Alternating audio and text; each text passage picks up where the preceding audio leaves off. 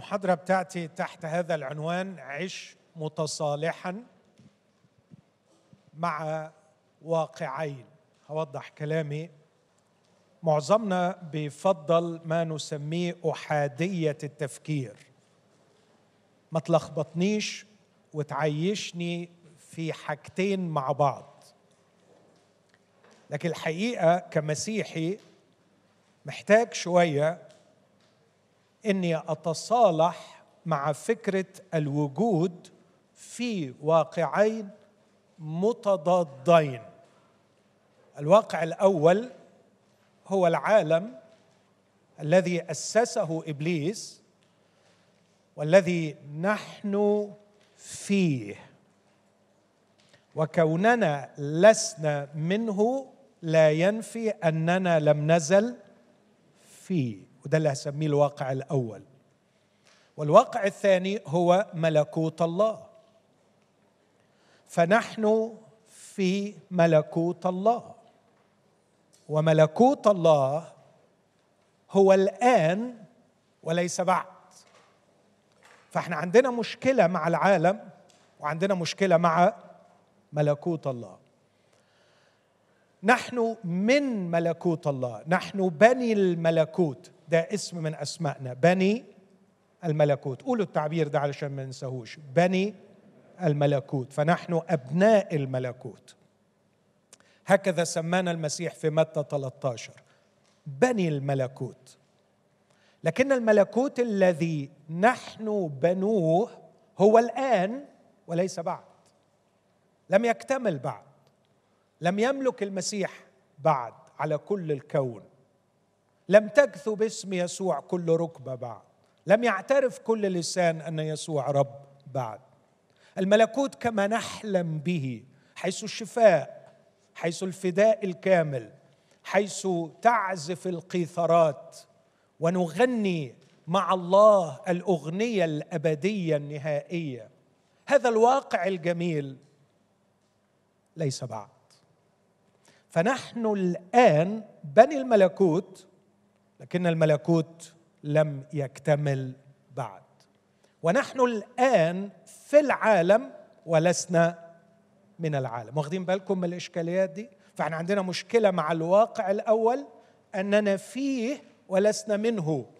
وعندنا مشكلة مع الواقع الثاني أننا منه ولسنا فيه كما ينبغي.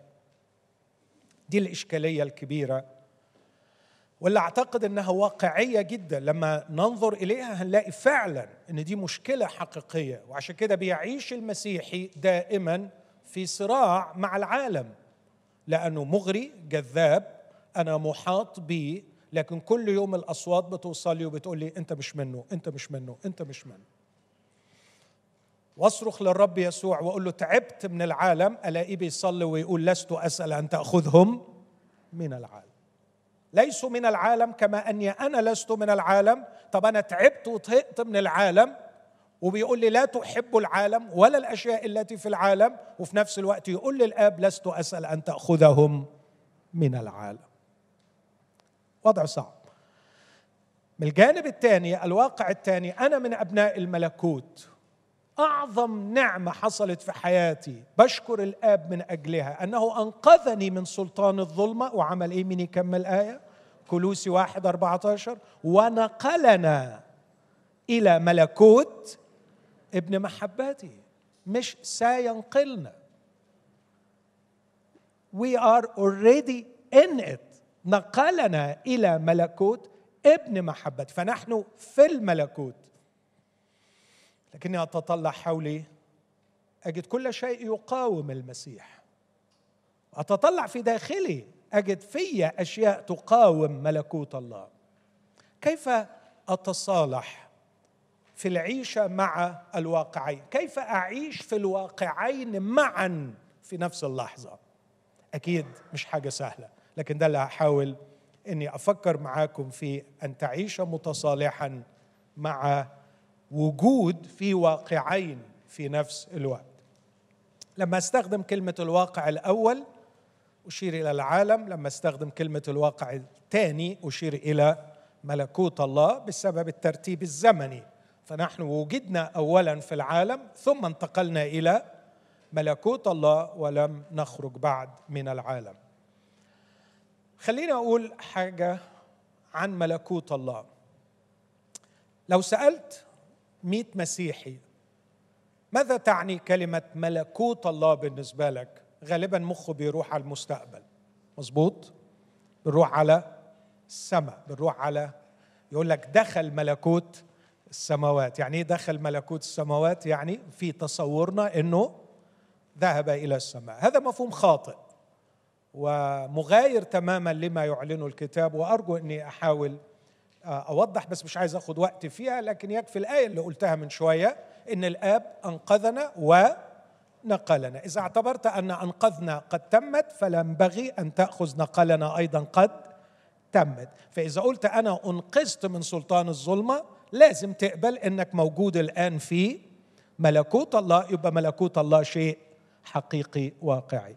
كان يسوع يكرز ببشارة الملكوت بعد يوحنا الذي كرز ببشارة الملكوت وقال لنا إنه الزرع هو بني الملكوت ففي حاجة واقعية موجودة وبولس اتكلم عنها كتير في الرسائل وقال مثلا إن ملكوت الله ليس اكلا وشربا بل بر وفرح وسرور في الروح القدس اللي هو واقع نقدر نعيشه دلوقتي. لكن ليه ملكوت الله في أذهاننا بيروح لحاجة في المستقبل؟ خلوني أوضح شيء مسيحي في غاية الأهمية. بص أحبائي ما يسمى العقل الجمعي collective mind. هناك تراث ثقافي موروث يشمل العائلة البشرية كلها. وهذا التراث البشري العام عبر عنه في ميثولوجي في أساطير في قصص في ديانات كانت تعبر عنه بصور مختلفة لكنه قابع في أعماق العائلة البشرية جميعا. مثل مثلا يوجد إله توجد قوة عليا لكن بدون دخول وذكر تفاصيل يوجد مستقبل أفضل من الآن. أكيد في حاجة أحسن من اللي إحنا فيه. من هنا جاءت الكتابات عن اليوتوبيا إنه في في عالم أفضل في وضع أفضل في حاجة غير اللي إحنا محبوسين فيه. من أين جاءت هذه العقيدة في العقل الجمعي؟ جاءت في اعتقادي منذ الخروج من الجنة. فالجد الأول لنا عندما خرج من الجنة يقينا كان هناك حنين عميق في داخله للعودة إليها. وظل هذا الحلم يتوارث. تصيغه الديانات تصيغه الأساطير يعبر عنه البشر بكتابات مختلفة لكنه ظل حلم يراود الجنس البشري جميعا أن هناك شيء أفضل من الآن. في كل الديانات الوثنية العقل الجمعي عبر عن هذا الحلم بمكان أفضل. وهذا يتسق مع الفكرة القديمة لأن الجنة كانت مكان حرفي فعلا. نحن نؤمن أن الجنة كانت مكان حرفي فعلا.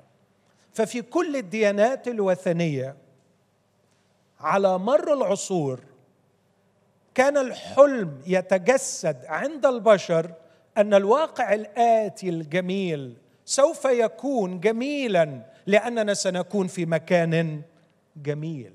فالجمال يصنعه المكان. ولكي نودع القبح والأحزان نحن نحتاج إلى مكان. مكان أفضل. سنوجد فيه. وعندما نوجد في هذا المكان سيتغير كل شيء. سنستريح سنسعد سننعم لن نتخاصم لن نحسد لن نكره لن نموت. المكان السر في المكان القوة في المكان مكان جميل يخلق الجمال. إلا أن اليهود كان لديهم منهج مختلف بعض الشيء لأن اليهود الحقيقة اتحلت لهم مشكلة المكان. في اختبار خلاص عبقري قوي رائع فيفد ملموس محسوس. أخرجهم من بيت العبودية إلى أرض تفيض لبنا وعسلا. راودهم الحلم عن المكان. كتب لهم شعرا في هذا المكان. قال لهم إن الأرض التي أنا آت بها آت بك إليها تثنية ثمانية. ليست أرض بالمسكنة تأكل فيها خبزا أرض من جبالها تحفر حديد ونحاس. أرض يسقيها الرب إلهك من مطر السماء. أرض تفيض لبنا وعسلا. مكان رائع وفوق الكل وأعظم من الكل. في هذا المكان سيسكن الرب إله معك. وكانت الجنة جنة عدن قيمتها العظمى هي أنها جبل الرب. هي جبل الله في عدن. هو مسكن الله. فعندما خرج قايين يقول الكتاب خرج من لدن الرب. فكانت عدن هي لدن الرب مسكن الرب. في أرض كنعان مش بس فيها الثراء مش بس أرض تنبع فيها الغمار عيون تنبع من الجبال مش بس أرض وفرة وشفاء وثراء. لكن أرض يسكن فيها الله. حتى أنهم كتبوا هذا الشعر وغنوه ورنموا به أنه حينما قسم العلي لبني الله شعوب الأرض والأماكن التي على الأرض قسمها لكل شعوب الأرض على عدد أبناء الله لكن يقول قسم الرب هو شعبه اختار الرب الإله يهوى الإله العلي الا يسكن في أي مكان إلا في تلك البقعة. اصبح المكان رائع جدا ويسكن فيه الرب الإله. لكن ماذا حدث؟ ماذا حدث مع هذا الشعب؟ اكتشف هذا الاكتشاف المؤلم أن المكان لا يصنع الجمال. فهذا الشعب عاش في أفضل أرض ويسكن معهم الرب ولم يخرج من الأرض فساد كما خرج من هذه الأرض وكما خرج من هذا الشعب. ولا أعتقد أنه توجد بقعة تخجل من عمل يديها كما ينبغي أن تخجل تلك الأرض لأن تلك الأرض هي التي ارتوت بدم ابن الله. وإذا كان الله الرب الإله قال لقايين مرة ملعونة ملعون أنت من الأرض التي فتحت فاها لتشرب دم أخيك. فماذا يكون حال أرض شربت دم ابن الله؟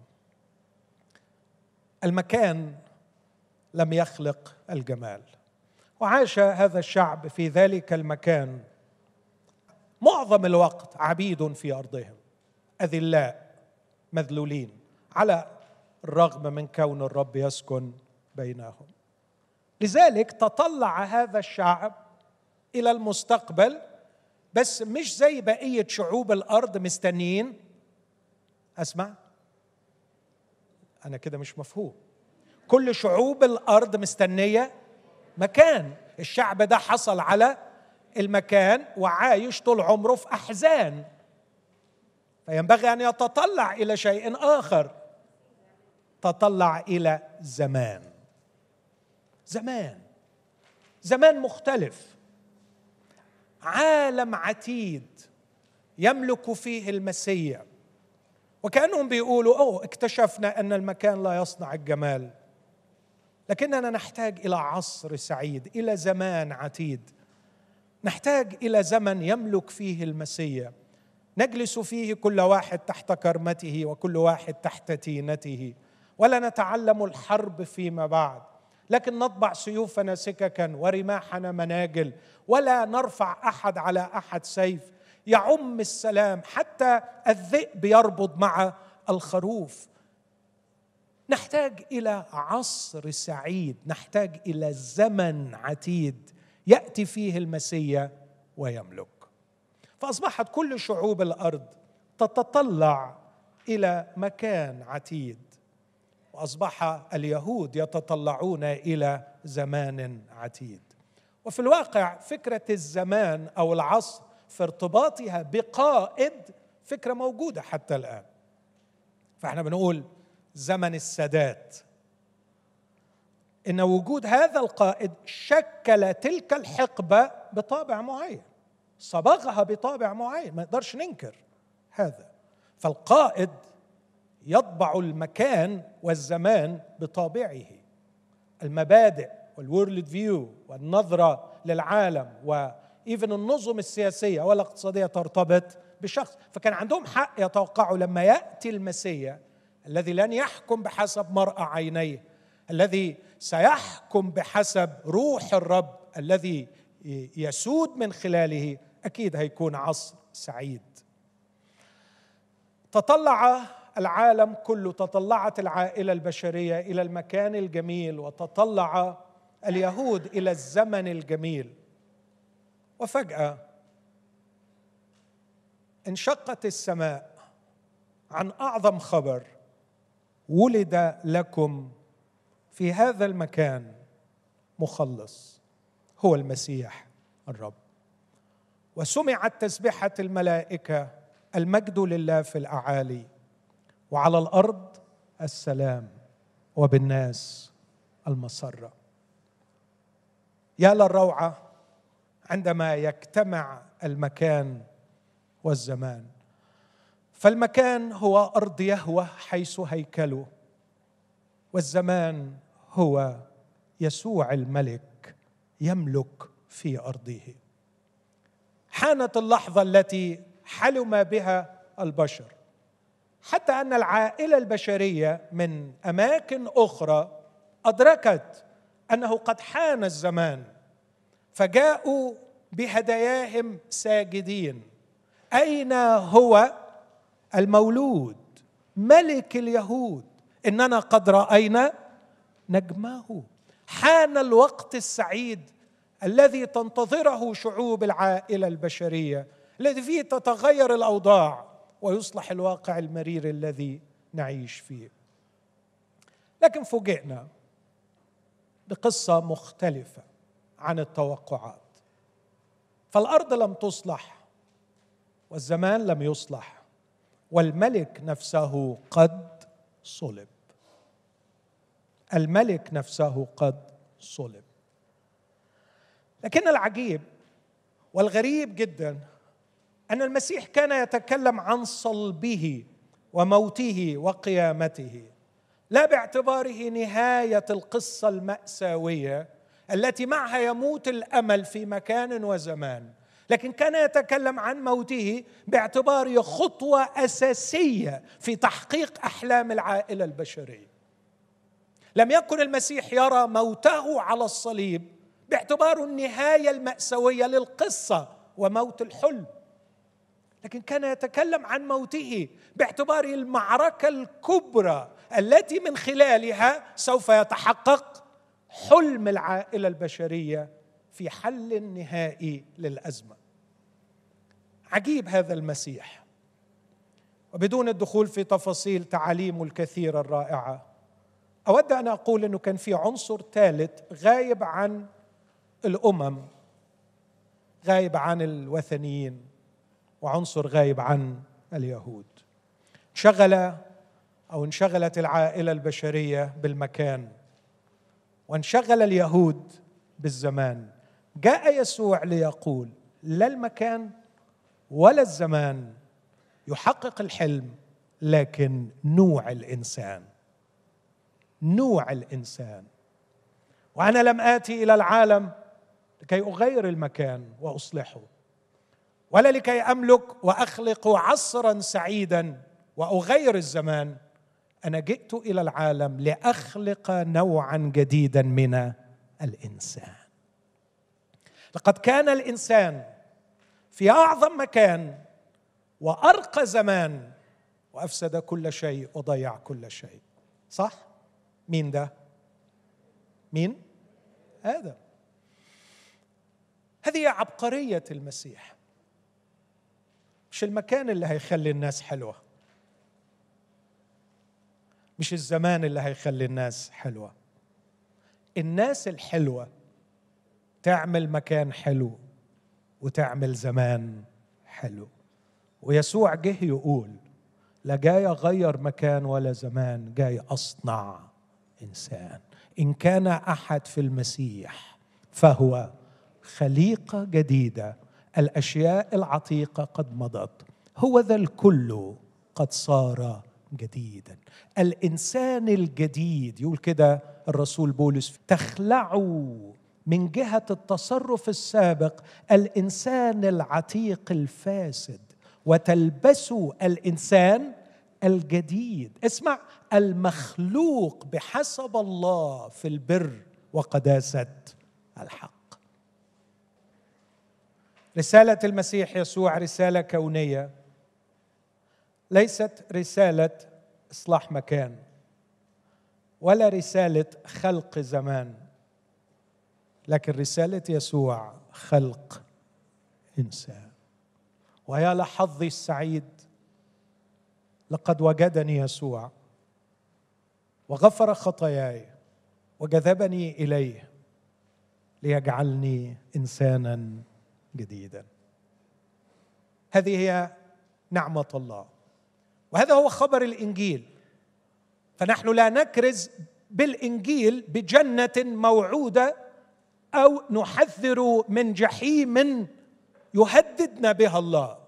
لكن رسالة الإنجيل أن الله يدعوك ويدعوك ليخلق منك نوع إنسان جديد.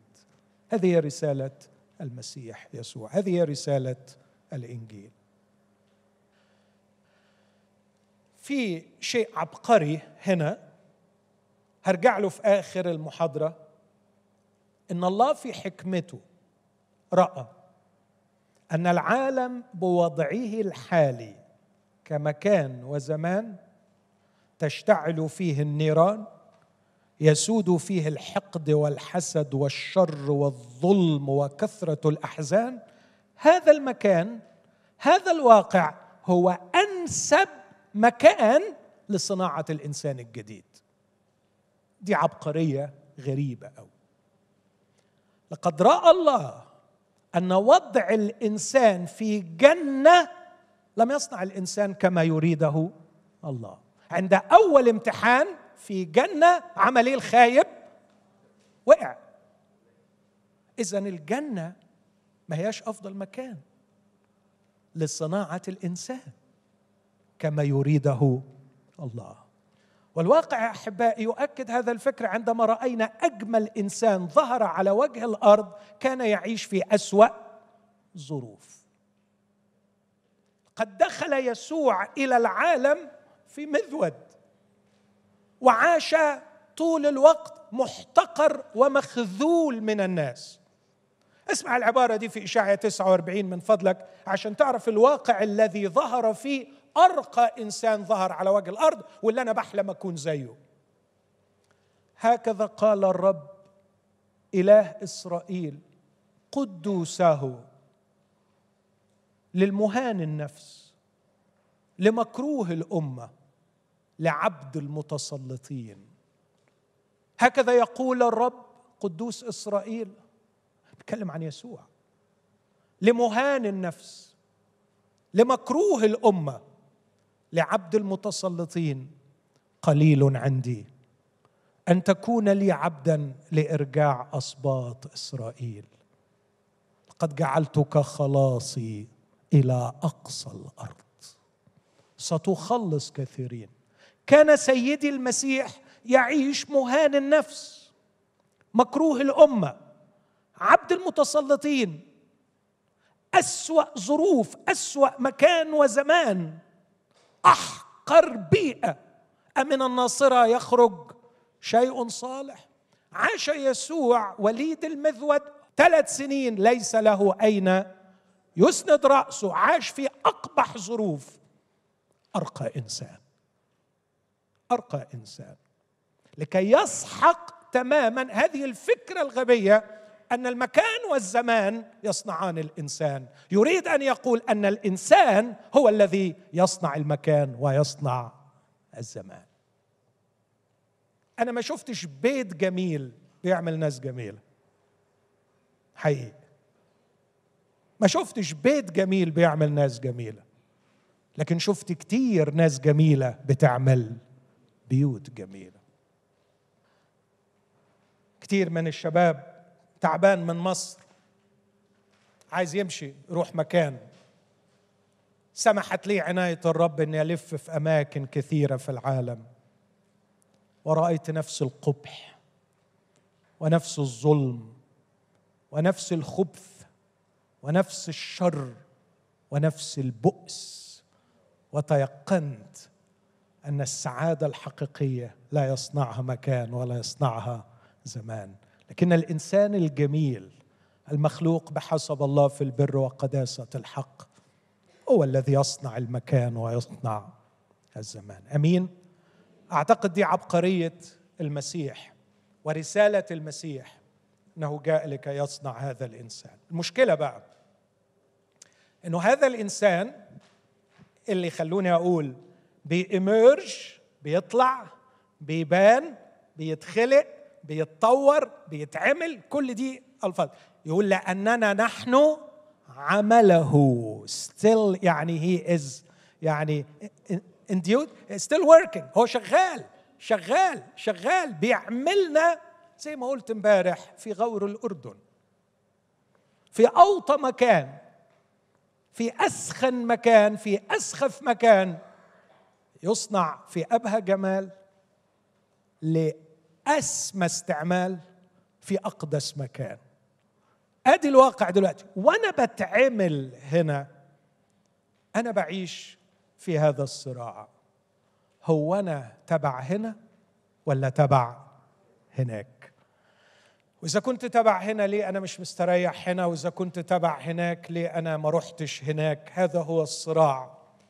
وهذا هو الذي ينبغي أن نجيد مهارة التعامل معه. نجيد مهارة التعامل معه. فيبقى موضوع المحاضرة كيف تجيد مهارة العيشه في واقعين في نفس الوقت. فأنت تعيش في العالم وتعيش أيضا في ملكوت الله. أنا هعمل التطبيق بتاعي من إنجيل متى أصحاح 14 من جانب نفرح ونتعزى وإحنا بنقرأ جزء عظيم من كلمة الله ونشوف إزاي نقرأ كلمة الله. ومن جانب تاني أحاول أعلم عشرين مهارة من مهارات العيشة في واقعين في نفس الوقت. متى 14 الاصح ده جميل قوي في ثلاث قصص كبيرة قوي أنا عارف إنكم قريتوه أكيد ويا ريت نقراه مرة ومرات. القصة الأولى اللي فيه إنه يوحنا المعمدان بيتقبض عليه وبتتقطع راسه من أجل من أجل رأسه. البنت طلبت راسه. أمها قالت لها بنت فتاة صغيرة قالت لها روحي اطلبي راس أعظم قديس. والبنت سمعت الكلام وراحت قالت لهيرودس بعد ما رقصت اقطع لي راسه. والراجل عشان اتكسف من الناس أرسل سيافا فأتى برأس المعمدان ساخنة والدم ينزف منها. الرأس الذي طالما صرخ في النفوس ليسترجعهم إلى الله أخمد صوته. وصارت رأسه على طبق. تهديها فتاة رقصت رقصة لأمها. وأنا مش قادر أتخيل إزاي البنت عرفت تمسك الطبق.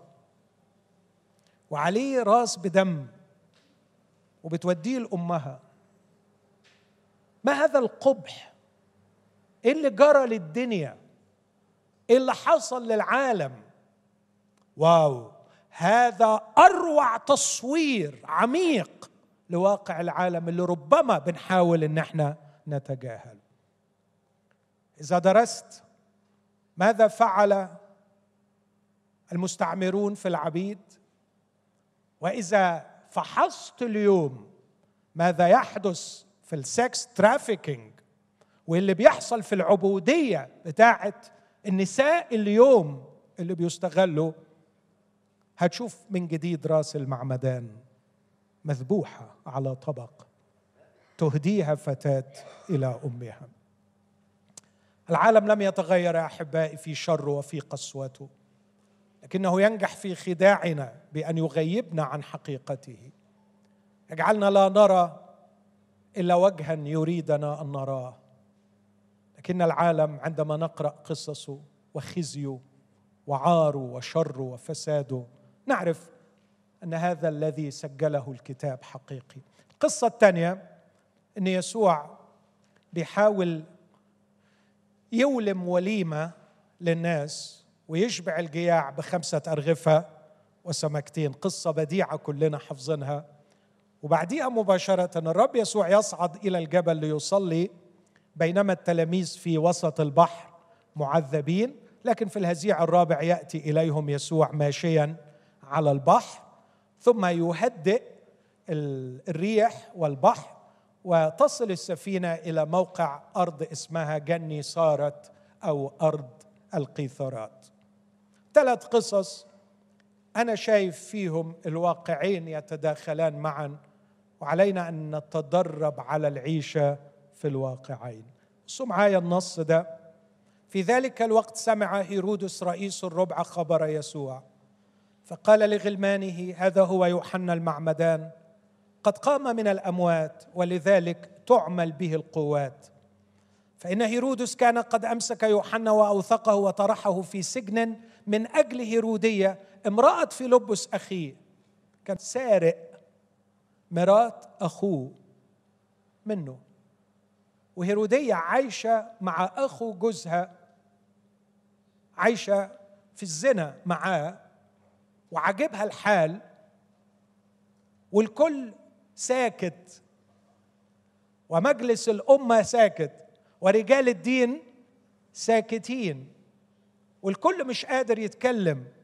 في مصيبة في غلط. في واحد سارق مرات أخوه بيذبح أخوه معنويا سارق مراته منه. والمرأة قابله على نفسها. وبنتها عارفة والاتنين مبسوطين والكل في صمت. لا دين لا سياسة لا قضاء لا ثقافة لا أخلاق تقف في مواجهة الشر. لكن أخيرا ظهر صوت. صوت نبي يقول لا يحل أن تكون لك. هترميني في سجن؟ هترميني في بير هتقطع رأسي لا يحل أن تكون لك. لا يحل أن تكون هيرودية لك. ولما أراد أن يقتله خاف من الشعب لأنه كان عندهم مثل نبي. ثم لما صار مولد هيرودس رقصت ابنة هيرودية في الوسط فسرت هيرودس. من ثم وعد بقسم مهما طلبت يعطيها فهي إذ كانت قد تلقنت من أمها. قالت اعطنيها هنا على طبق رأس يوحنا المعمدان. فاغتم الملك. مش عاجبه. ما اتبسطش بكده. ولكن من أجل الأقسام والمتكئين معه الصورة قدام الناس. رأي الناس. يقولوا عليا إيه الناس؟ يذبح النبي. ولا تضيع صورتي أمام الناس. تذبح العائلة تذبح الأخلاق. يضيع ما يضيع. وإلا صورتي قدام الناس. كم أنت حقير أيها العالم. وكم مبادئك حقيرة أيها العالم. كم أبغضك أيها العالم. كم أكرهك. وكم أشعر بالشرف أني لا أنتمي إليك. بل إني أشمئز من الانتماء لك. إن شرفي الوحيد هو أني موجود فيك أيها العالم لكي أخرب أسسك وأقيم فيك ملكوت الله. إن المبرر الوحيد للبقاء في هذا العالم هو نشر ملكوت الله. لكني لا أشعر ابدا بالشرف إني منك بالعكس أشعر بالخزي إني أتعامل معك. أيها الزنات والزواني ألستم تعلمون أن محبة العالم عداوة لله؟ يا لها من كلمة قاسية. أختي المؤمنة يا بنت الملكوت يا ابن الملكوت عندما تحتضنوا مبدأ من مبادئ العالم أنتم تزنون. أنتم في خيانة لله. لأن هذا العالم قبيح شرير حطم ويحطم النفس البشرية. هو عالم فيه ابنة هيرودية ترقص ورأس يوحنا. تنزف بالدم تقدم.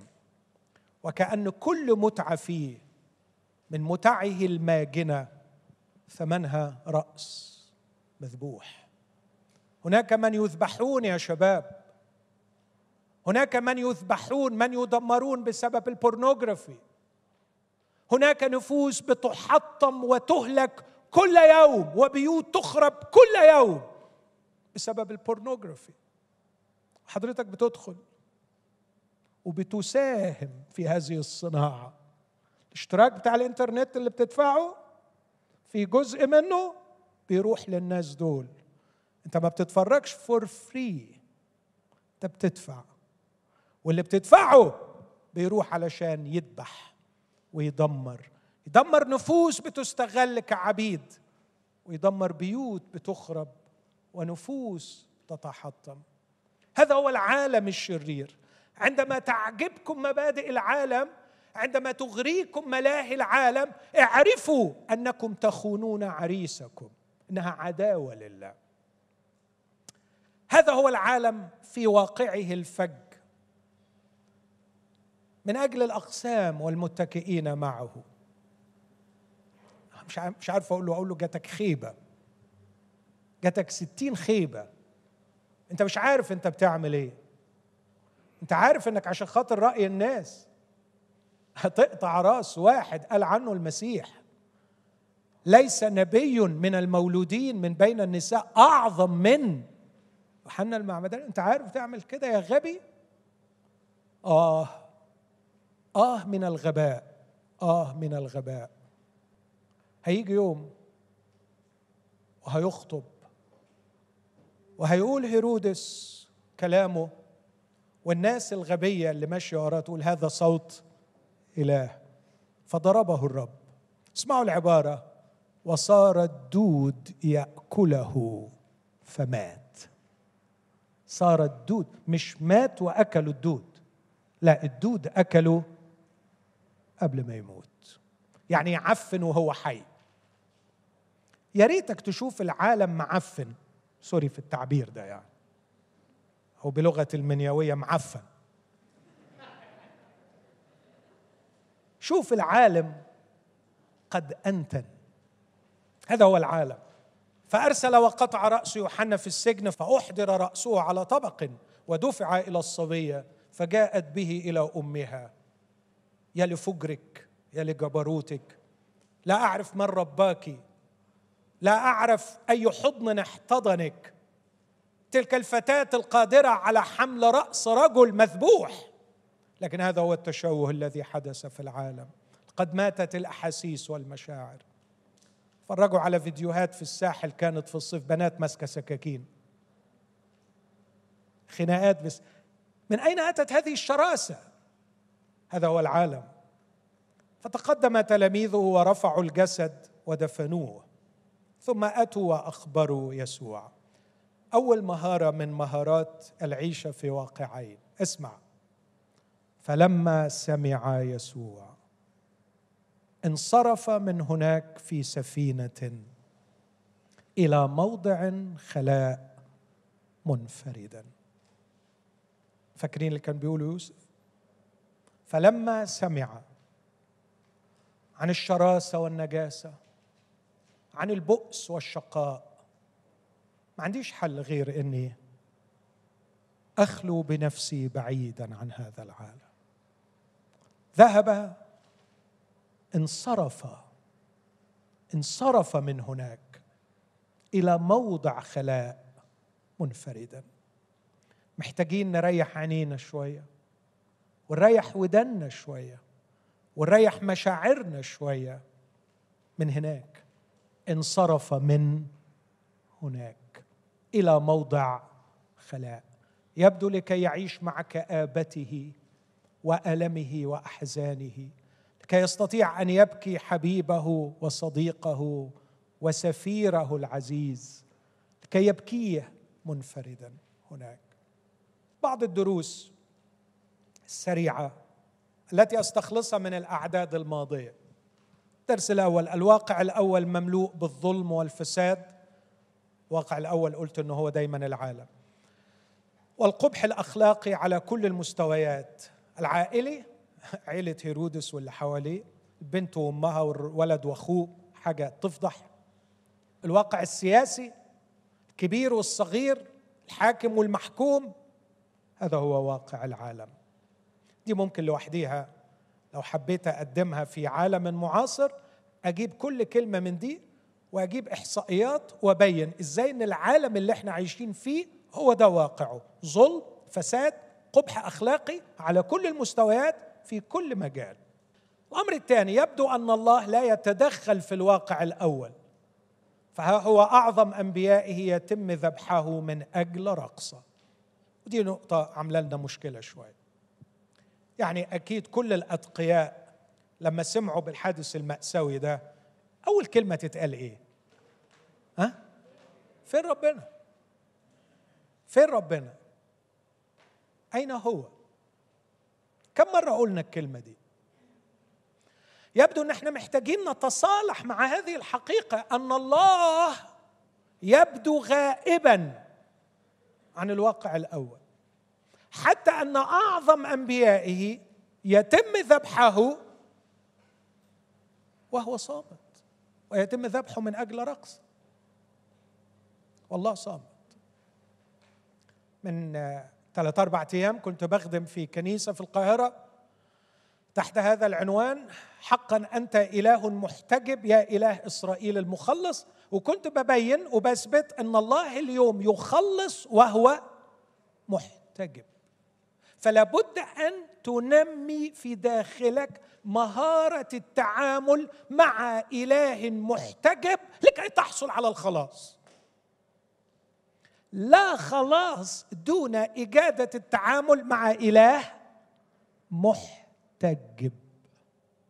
أين أنت يا الله؟ ده في مصيبة بتحصل ولا سيما بتحصل في وقت يعني ده أنت موجود على الأرض. يعني أنت مش بعيد في السماء يعني مش هنقول لك ليتك تشق السماوات وتنزل. ده انت ده انت في الشارع اللي ورانا. انت إزاي سايب اللي بيحصل ده؟ لم يكن يوحنا رخيصا على مشاعر المسيح. لم يكن المسيح عاجزا عن إنه يفني ال... يفني هرودس واللي جابوه. لم يكن المسيح عاجزا أن يفتح أبواب السجن. وعملها ولا ما عملهاش؟ مع نفس الشخص. لما قبض على بطرس عرف يطلعه. ويوحنا حبيب قلبي وهو مسجون كأنه كان حاسس. فبعت له وقال له أنت هو الآتي أم ننتظر آخر؟ هو العصر عصرك ولا لسه العصر ما جاش؟ العالم الآتي هيجي بمجيء الآتي. فلو كنت أنت الآتي لازم العالم الآتي يجي. لكن أنت جيت والعالم ما جاش. يبقى في احتمال ما تكونش انت الآتي فأنت الآتي أم ننتظر آخر. قال له لا على فكرة هو أنا الآتي. وديني بقدم البراهين القوية والكثيرة على إني أنا الآتي. فالعم يبصرون والعرج يمشون والبرص يطهرون والموتى يقومون. وطوبى لمن لا يعثر. كيف لا أعثر فيك وأنا أرى الذبح؟ كيف لا أعثر فيك وأنا أرى هذا الظلم يسود وأنت محتجب ولا تخلص؟ يقول ينبغي أن تتصالح مع هذه الحقيقة لكي تخلص. هنشوف إزاي. لكن من الواضح جدا أن الله يبدو أنه لا يتداخل. طبعا لو حبيت أعمل 100 argument 100 argument 100 محاجة لا الله بيتداخل هقول يوحنا المعمدان على فكرة حضرتك نفسك كده على بعضك واقف هنا بتدخل الهي صح ولا مش صح؟ أنت فاكر أبوك أمك ولا مش فاكر؟ ده حتى أبوك صلى الصلوة ونسيها. صح؟ لما جاله جبرائيل وقال له طلبتك قد؟ قال له لا يا شيخ معقول؟ طلبة إيه اسم الله يعني اللي طلبة إيه اللي بتقول عليها دي؟ قال له مش أنت زمان صليت علشان طفل؟ هيجي لك الطفل. له مش معقول. كيف يكون هذا؟ ده ما ينفع. قال له بقى كده طب هتخرس وخرس. ولم ينطق إلا بعد أن ولد الصبي. يوحنا المعمدان نفسه شهادة أن الله يتدخل في الواقع. بس موته بيقول حاجة غير كده. موته بيقول كأن الله لا يتدخل. أصدق مين؟ لا أصدق أن الله بيتدخل في الواقع. هصدق يوحنا المعمدان. الذي رأى السماوات مفتوحة وسمع صوت من السماء يقول هذا هو ابن الحبيب. توجد أدلة مادية قوية مسموعة ومرئية تؤكد أن هذا هو ابن الله وأن الله يتداخل في هذا الواقع المنظور لكن يتداخل حسب حكمته. فإذا بدا لي أن الله لا يتداخل علي أن أسحق هذه الفكرة بقدمي بحذائي. واقول كذب الله يتداخل. يبدو لي أنه غير متداخل. هو يخلص بطريقته بمنهجه بأسلوبه بنوع خلاصه وهو محتجب. مش زي ما أنا متصور إنه لو أنا اللي بكتب الحكاية دي وأخذ السياف الأمر من هيرودس فذهب إلى السجن. وعندما ذهب إلى السجن قابله يوحنا بابتسامة شديدة ورفع السياف وإذ يده تشل. هللويا! هو ده اللي إحنا عايزينه. دي الحكاية. تكبير. يلا. هللويا! حصلت. تدخل. شلت يد السياف. وكل المؤمنين يصفقوا ونذيع الاختبار في كل الدنيا. مش ده اللي بيحصل؟ علينا أن نتصالح مع هذا الفكر. يبدو أنه لا يتداخل لكنه حتما يتداخل. لكن الأمر الثالث الوجود في الواقع الثاني متمثلا في مصدر الواقع نفسه. الواقع الثاني هو إيه؟ ملكوت الله. مين مصدر ملكوت الله؟ يسوع. لأنه لقى 17 بيقولوا له متى يأتي ملكوت الله؟ قال لهم لا يأتي ملكوت الله بمراقبة. فاكرين الكلمة اللي بعديها؟ ها ملكوت الله داخلكم يعني among you. إن هذه البقعة التي يقف فيها يسوع هي ملكوت الله. قد تجسد ملكوت الله هنا. هو نبع الملكوت. وكلما يتتلمذ له تلاميذ الملكوت بيعمل إيه؟ بينتشر. فملكوت الله لا ينتشر بمباني وبأفكار لكن ملكوت الله ينتشر بأشخاص مشابهين صورة يسوع. ملكوت الله هو مجموع الإرادات التي تكرست لصناعة مشيئة الله. كلما كثرت الإرادات وخلصت نقاوتها في صنع مشيئة الله تحقق ملكوتك ليأتي ملكوتك ليأتي ملكوتك. كيف؟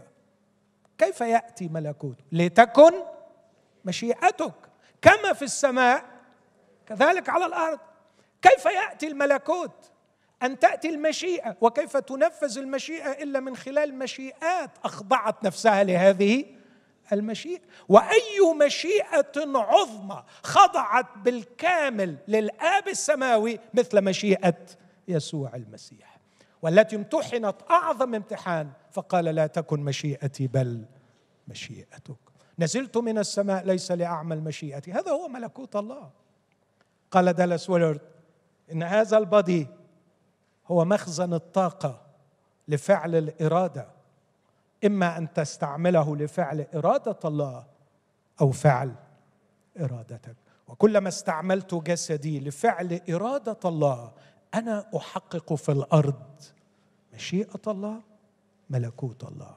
وفي كل مرة استعملت جسدك ومواهبك وفلوسك وإمكانياتك لفعل إرادتك الشخصية كنت كونتريبيوتنج للعالم وليس لملكوت الله. يسوع هو منبع ملكوت الله.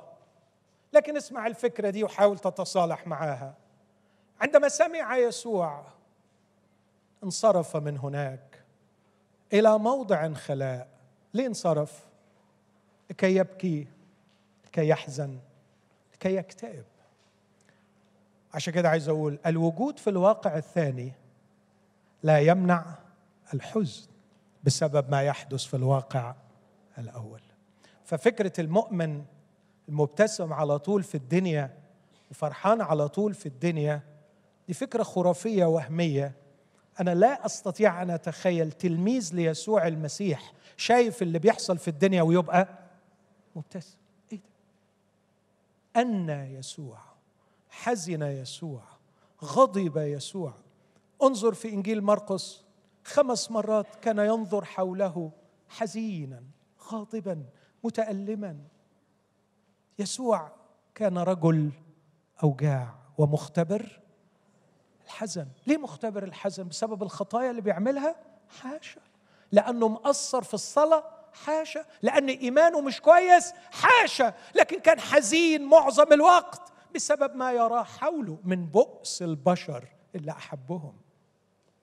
عندما تكون في الواقع الثاني في ملكوت الله هذا لا يمنع لا يعطيك حصانة. أرجوك تصلحي مع الفكرة دي. وجودك في ملكوت الله لا يعطيك حصانة من الحزن. بسبب ما يحدث في العالم. بالعكس كلما توحدت مشاعرنا مع مشاعر يسوع كلما ربما صرنا أكثر عرضة للحزن.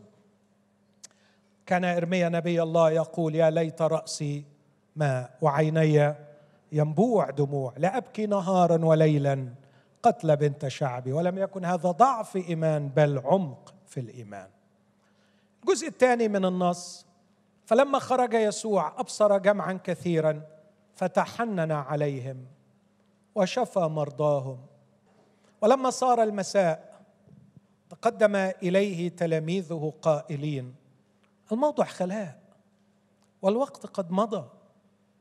اصرف الجموع لكي يمضوا إلى القرى ويبتاعوا لهم طعاما. فقال لهم يسوع لا حاجة لهم أن يمضوا. أعطوهم أنتم لياكلوا أنا متخيل لو يوسف يعقوب واقف معاه ساعتها للأسف مش هيتحرج يقول له بتهزر؟ أنت بتهزر؟ إحنا ندي الآلاف دي اكل حضرتك مش عارف أصلنا وفصلنا إحنا جايين منين؟ إحنا ناس غلابة. أعطوهم ليأكلوا. عجيب يسوع. مش كده؟ قول عجيب يسوع. عجيب فعلا. رهيب. أستاذ معلم إله رب مخلص جبار. بيدير المواقع بحنكة غريبة تذهلني. في كل الظروف هنا بيدير الموقعة بشكل غريب زي ما حاول أبين. لكن روح عند الصليب والمحاكمات واتفرج عليه بيدير المعركة إزاي. اقرأ المحاكمات بتاعته أتحداك إنك تشوف إن القاضي هو اللي بيتحكم في سير المحكمة. لكن سير المحاكمات كله بيتحكم فيه يسوع وهو واقف. ملك. وهنا هو اللي بيدير الموقعة فقالوا له ليس عندنا ها هنا إلا خمسة أرغفة وسمكتان. فقال أتوني بها إلى هنا. برضو عجيب. فأمر الجموع أن يتكئوا على العشب حبيبي في مرقص قال لهم اجلسوهم مئة صفوفا صفوفا مئة مئة وخمسين خمسين. خدوا بالكم من الجمال. هم خمس تلاف غير النساء والأطفال. عايزكم تعملوا مئة صف كل صف خمسين كل واحد قاعد وعيلته معاه. مئة صف بالطول خمسين بالعرض مية في خمسين خمس تلاف يقعدوا كده مترتبين جمال متصففين على العشب الأخضر. ما فاتوش أنه يتكئوا هم منظمين. ثم أخذ الأرغفة الخمسة والسمكتين ورفع نظره نحو السماء. وكأنه يقول متى ستأتي السماء على الأرض؟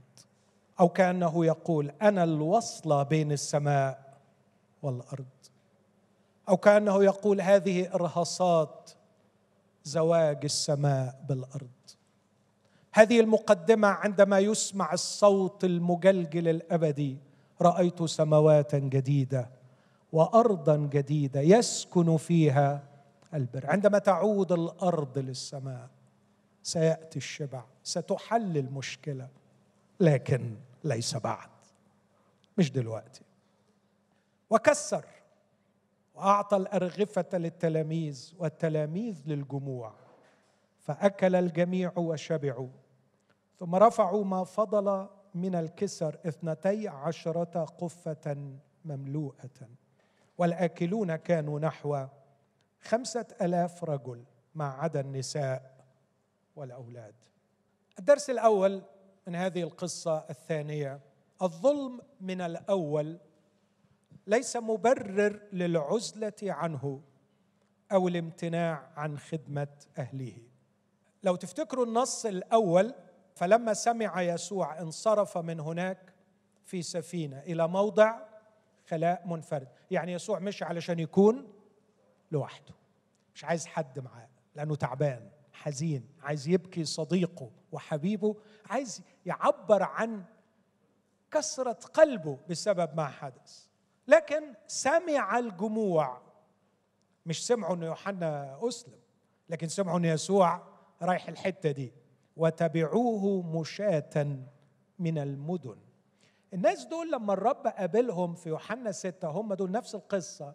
قال لهم الحق أقول لكم إنكم تبعتموني ليس لأنكم رأيتم آيات. بل لأنكم أكلتم من الخبز وشبعتم. اعملوا لا للطعام البائد بل للطعام الباقي للحياة الأبدية. فهو عارف دوافعهم. هم تابعينه ليه؟ تابعينه علشان ياكلوا. لكن لما وصلوا إليه فلما خرج يسوع خرج من السفينة أبصر جمعا كثيرا فتحنن عليهم. وشفى مرضاهم. He moved with compassion. الكلمة اليونانية يقال أنها تشير إلى فعل جسدي إنه في حاجة في أحشائه تحركت. موجوع بطنه وجعته. تحنن تقدر تقول بطنه وجعته. بطنه وجعته على وجع الناس. تحنن لما أبصر الجمع. وشفى مرضاهم. الظلم من الواقع الأول ليس مبررا لنا للعزلة عنه أو الامتناع عن خدمة أهله. أمين يا حبايب؟ يا بني الملكوت سنظلم سنرفض سنرى الشر لكن هذا ليس مبرر للامتناع عن الخدمة أو مبرر للعزلة. كثير من المؤمنين يعتبروه حالة تقوى. العالم ده شرير العالم ده قاسي العالم ده فاسد. أحسن حاجة نعمل إيه؟ ها؟ ننعزل عنه.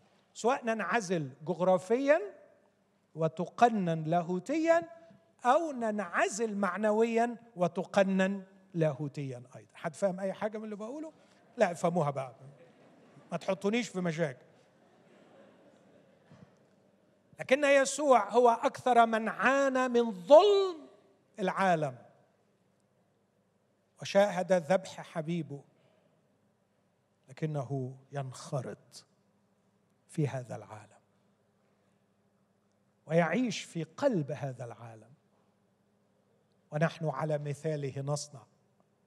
سوف ننخرط في هذا العالم ونكسر لكي يشبع جوع هذا العالم.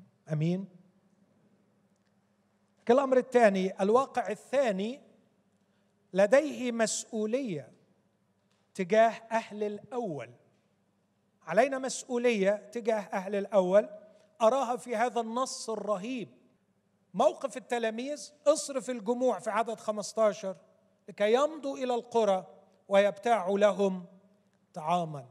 فقال لهم يسوع لا حاجة لهم أن يمضوا. أعطوهم أنتم ليأكلوا. إن رسالة الرب يسوع الملك لي كخادم كواحد من بني الملكوت ولك ولك عندما تحتك بأهل العالم وأكيد كل يوم بتحتك بأهل العالم. أصلي إن الصوت ده ما يفرقش ودانك لحظة أعطوهم ليأكلوا. آمين؟ أعطوهم ليأكلوا. أعطوهم ليأكلوا. أنا عارف إن أحشائنا بتتحرك كتير لما بنلاقيهم جعانين للطعام البائد. لكن خلونا نفهم زي ما يسوع كان عايز. أعطوهم الطعام الباقي للحياة الأبدية. آمين؟ حد فيكم شايف الناس اللي حوالينا جعانة؟ شايفينهم جعانين للطعام الباقي؟ أحبائي أنا بتصيبني رعدة وأنا بتفرج على حجم الجوع عندهم للطعام الروحي اللي المسيحيين بيدوسوه برجليهم. بيدوسوه برجليهم. كلوا وشبعوا المسيحيين وفضل عنهم وزهقوا. بينما الآخرون يتضورون جوعا. وصوت المسيح اللي بصلي أن يوبخني كل يوم وأن يزلزل أعماقي كل يوم. إذا ذهبت إلى عيادة أو وعظت وعظة أو طلعت في برنامج أو قابلت شخص أصلي أن هذا الصوت يظل يلاحقني أعطوهم ليأكلوا. الفكرة اللي بعدها الواقع الثاني يخترق الأول ويولم له وليمة. الوليمة اللي حصلت دي حصلت في الواقع الأول ولا في الثاني؟ في الأول. حصلت في العالم. أنتوا خدتوا بالكم من المشهد اللي أنا وصفته؟ 100 صف. لو اعتبرنا انه كل واحد واخد مساحة متر يبقى عندك مساحة 100 متر طولي في 50 متر عرضي. يبقى على مساحة قد إيه يا كريم؟ 150 5000 متر مربع. متخيل المنظر؟ مظبوط؟ 5000 5000 متر مربع مليانة بالعشب الاخضر الناس عمالة تاكل بفرح. وبعدين أنا عايزكم كمان تتخيلوا المنظر. هم خمس خبزات وسمكتين فيسوع عمل إيه؟ كسر. كسر الخمس خبزات وكسر السمكتين. وعلى مثالي هم يصنعوا. فكانوا يروحوا الأول واحد يروح كاسر من العيش ويديله يفضل العيش زي ما هو. يروح للي بعده يكسر ويديله ويفضل العيش زي ما هو. وهو يبص يقول سبحان الله واللي بياخد يقول سبحان الله وتخيل يمر على مساحة خمس آلاف متر مربع. الخبز يكسر ولا ينقص الخبز يكسر ولا ينقص. بيعملوا زي يسوع. عمال يكسروا. يكسروا يكسروا. والعيش لا يفرغ الخبز لا يفرغ والسمك لا ي... وإيه؟ اسمع بقى. أتذكر في مرة كنا معزومين في حتة وإحنا بنحب السمك. كنت أنا واحد صديقي بنحب السمك. والراجل قال هوكلكم سمك بس كنا عدد كبير. فادانا كل واحد سمكة صغيرة كده. فصديقي شقي شوية فناداه قال له على فكرة يوحنا ستة بيقول أعطاهم بقدر ما شاءوا. فطالب بحقه كتابيا. فعلا يقول لك أعطاهم بقدر ما شاءوا. يعني بعد ما يكسر واحد يقول له تاني يقول له خد يا حبيبي it's open buffet خد اللي أنت عايزه. إيه رأيكم في المنظر الفظيع ده؟ منظر بديع. Wow! عندما يخترق الواقع الثاني الواقع الأول يأتي بثرائه بغنائه بوفرته ببركاته ويخترق واقع بائس حزين جائع. ويولم هناك وليمه هو ده المنظر لما الإنجيل بيدخل البيوت. هو ده المنظر لما بني الملكوت يروحوا يكسروا الخبز مع الجعانين. تتحول البيوت البائسة إلى واحات جميلة. يصعد منها صوت السبح والترانيم والهتاف بعد أن كان لا يسمع فيها إلا صوت البكاء والألم والأنين. تعود الزوجة لزوجها يعود الأبناء إلى الأباء يعود الأباء إلى الأبناء. آه ما أجمل وليمة الإنجيل عندما تنتشر في البيوت. الواقع الثاني يخترق الواقع الأول ويولم في داخله وليمة. أمين؟ نقول أمين؟ أمال إحنا قاعدين ليه؟ أمال إحنا يعني مستحملين الغلب في الدنيا ليه؟ لأنه من الممكن أن نولم وليمة في قلب الواقع الأسيف الأليم لهذا العالم. لكن نقطة الثانية أو الرابعة في القصة دي الوليمة عمل مشترك بين الرب وتلاميذه بخمس خبزات وسمكتين. حاجة غريبة شوية إن الرب اللي كسر وبارك وأعطى يعني هو هو هو اللي عامل الشغلانة مش كده؟ هو اللي عامل الليلة دي ولا مش هو؟ مش هو هو اللي عمل كل شيء. بس الغريب جدا إنه يقول لهم أعطوهم ليأكل. ما عندكمش أي حاجة؟ هاتوا حاجة من عندكم. هاتوا أي حاجة من عندكم. يا صانع الأرض والبحر والبر ألا تستطيع أن تمطر من السماء سلوى كما فعلت في أيام موسى؟ أو تنادي سمك البحر فيخرج كما فعلت على بحر طبرية؟ هل كنت في احتياج لخمس خبزات وسمكتين حقيرتين من أيدينا الصغيرة الضعيفة. لكن الرب يريد أن يقول أن اختراق الواقع الأول وإيلام وليمة وإيلام وليمة لأهله هو عمل مشترك. كيف يؤمنون بمن لم يسمعوا به؟ وكيف يسمعون بلا كارز وكيف يكرزون إن لم يرسلوا؟ هو ذا ما أجمل أقدام المبشرين بالسلام. يلا يلا قوم. قوم اشترك مع الملك. الملك عايز يعمل وليمه للجعانين قوم ادخل معاه في شراكة واشترك معاه. تقول أنا أنا وأنا حلتي حاجة. آه يا حبيبي حلتك خمس خبزات وسمكتين. مهما كان ما بين يديك صغيرا لا تحتقره. عندك إيه؟ عندك موهبة صغيرة؟ عندك قرشين؟ عندك كلمتين؟ عندك لمسة حنان؟ عندك ابتسامة؟ عندك أحشاء بتتحرك؟ عندك إيه؟ عندك إيه؟ هاتي ما عندك هات ما عندك. مهما كان صغيرا وضعه في يد الملك. يستطيع الملك أن يولم وليمة عظيمة من أصغر الأشياء التي احتقرناها. وهي الحقيقة محتقرة بس محتقرة لما بتكون باستعمالنا إحنا هي ما بتعملش حاجة باستعمالنا إحنا لكن عندما توضع في يديه يستطيع أن يولم بها وليمة عظيمة.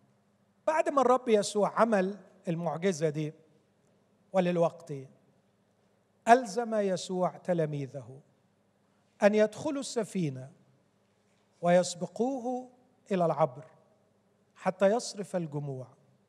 وبعدما صرف الجموع صعد إلى الجبل إيه؟ قريناها دي من شوية؟ تري مصر على الانفراد. لسه الحزن على المعمدان موجود ولسه الوجع ما راحش. وجعه لم يعطله عن إتمام الخدمة لكن لسه الوجع موجود. وروعة إنك تعرف تخدم وأنت موجوع. مش شطارة إن نريحك علشان تخدم. ينبغي أن نتعلم كيف نستمر في الخدمة وإحنا موجوعين. وبعد ما صرف الجموع صعد إلى الجبل منفردا ليصلي. ولما صار المساء كان هناك وحده. وصل إلى المكان الذي يستطيع أن يسكب فيه أحزانه. كثيرا ما لا تتسع لنا أحضان البشر. أول مرة أخرى صعد إلى الجبل ليصلي حيث الآب. والمكان الوحيد الذي يستطيع أن يسكب فيه أحزانه. في مراثي أرمية يقول أن الأطفال الجياع يسكبن نفوسهم في أحضان أمهاتهم فكان حضن الأم واسعا بالقدر الكافي أن يحتوي بكائي وأنا طفل. لكن عندما كبرت وكبرت أحزاني وزادت أوجاعي تضيق علي كل الأحضان حتى حضن أمي. لكني تعلمت أن ألجأ إلى الحضن الذي لم يغلق في وجهي يوما ولم يضيق علي ابدا. في كل المرات التي لجأت فيها إلى هذا الحضن وجدته مفتوحا ووجدته متسعا. بؤساء بؤساء من تعودوا أن يسكبوا نفوسهم في أحضان البشر. إذا اتسع لك حضن البشر أشكر واسكب نفسك. لكن احذر من أن تتعود على هذا. ففي مرات كثيرة ستجد أن أحضان البشر مغلقة أو ضيقة عن أن تسع ألامك وأحزانك. لكن اعمل كيسوع كبني الملكوت تعلموا من الملك. صعد إلى الجبل منفردا وكان يصلي. هناك الحضن الكبير الذي أقول مرة أخرى لم يغلق في وجهي يوما ولم يضق علي ابدا. مهما زادت أوجاعي يحتويني. وفي أي وقت ألجأ إليه أجده مفتوحا أمامي. قعد تسع ساعات. بعدما صرف الجموع كان عند المغيب صعد إلى الجبل ونزل من الجبل ليمشي على الماء في الهزيع الرابع يعني الساعة ثلاثة الصبح من ستة مساء لثلاثة صباحا وهو يسكب نفسه. بعض الناس يسكبون نفوسهم على نفوسهم مزمور 42 فينحنوا ويكتئبوا. وبعض الناس يبحثون عن من يتسع لهم ليسكبوا نفوسهم في احضانه فلا يجدونه. وياما ناس بتنتحر. لكن بني الملكوت علينا أن نتعلم من ملكنا يسوع. قول ملكنا يسوع. ملكنا يسوع. نتعلم منه. كيف ندرب أنفسنا أن نسكب أنفسنا في حضن أبينا؟ لكن تعليق على عدد 22 ألزم يسوع تلاميذه للوقت أن يدخلوا السفينة ويسبقوه إلى العبر. حتى يصرف الجموع. كلمة ألزم constrained them. والمعنى يقول أو الكلمة تعني أن هناك مقاومة. ما كانوش عايزين يروحوا في المركب بس يسوع كان مصر.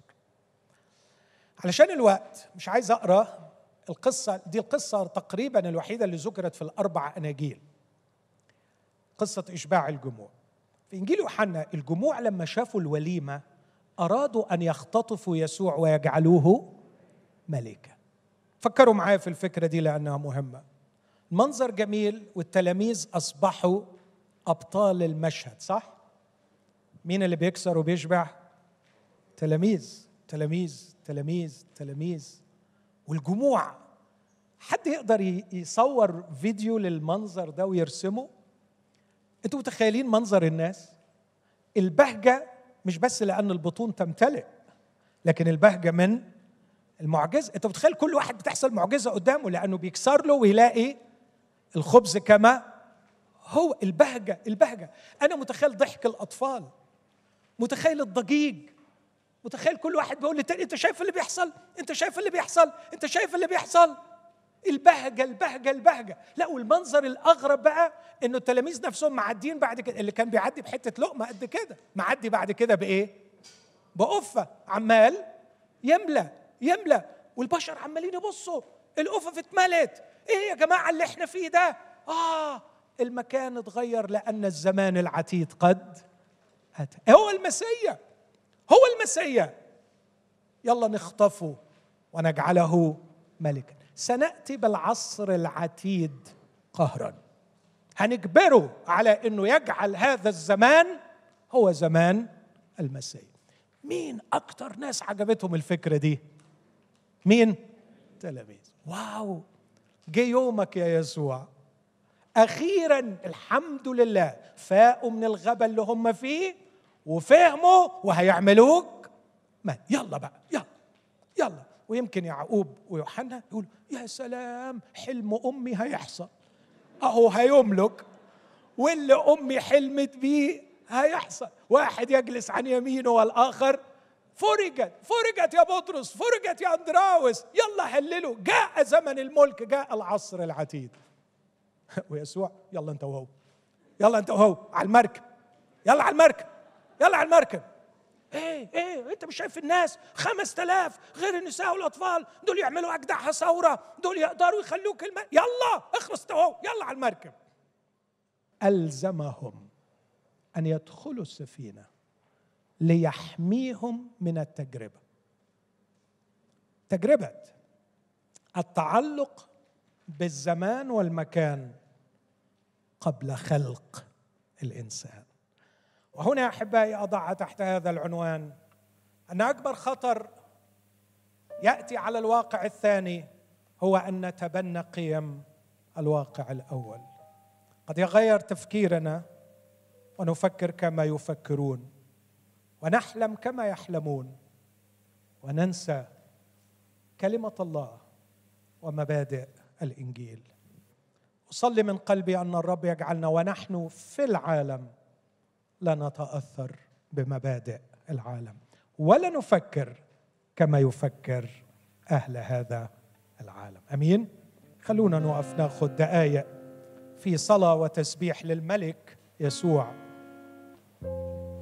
ونطلب من الرب أن يدربنا كيف نجيد التعامل مع العالم وكيف نتصالح مع العيشة في واقعين. ونحن أبناء الملكوت. نعيش الآن في هذا العالم الموضوع في الشرير. العالم الموضوع في الشرير. غمض عينيك غمضي عينيك. يا ريت الوقت ده ناخده معلش. نركز. فكر نفسك. أنا من بني الملكوت. قول لنفسك كده. أنا من بني الملكوت. قوليها مرة تاني افرحي افتخري أنا من بني الملكوت. يسوع ملكي. يسوع ملكي. يسوع ملكي. أنا إنسان جديد. مخلوق بحسب الله. في البر وقداسة الحق. أنا إنسان جديد. قول العبارة دي على بعضها. أنا من بني الملكوت. ويسوع هو ملكي وأنا إنسان جديد. واو. لكن كمان أنا أعيش في العالم. أنا أعيش في العالم. والعالم موضوع في الشرير. كلمة موضوع في الشرير يعني في حضن إبليس. في حضن الشرير. أنا من بني الملكوت وملكي هو يسوع وأنا إنسان جديد. لكني أعيش في عالم موضوع في الشرير علي أن أتقن مهارة العيش فيه. لا أنعزل عنه. أشترك في صنع وليمة له. ولا أتأثر بقيمه. أعيش بقيم الملكوت بقيم الملك يسوع. اعترف يا نفسي بخطاياك وليغفر لنا الرب خطايانا. عندما تصالحنا مع العالم وخذلنا قيم الملكوت. نعود إليك يا ملكنا خجلانين طالبين أن تشرفنا وتجندنا وتضع الخبز من جديد في أيدينا. وترسلنا لنطعم الجياع لنطعم البؤساء في عالم حزين.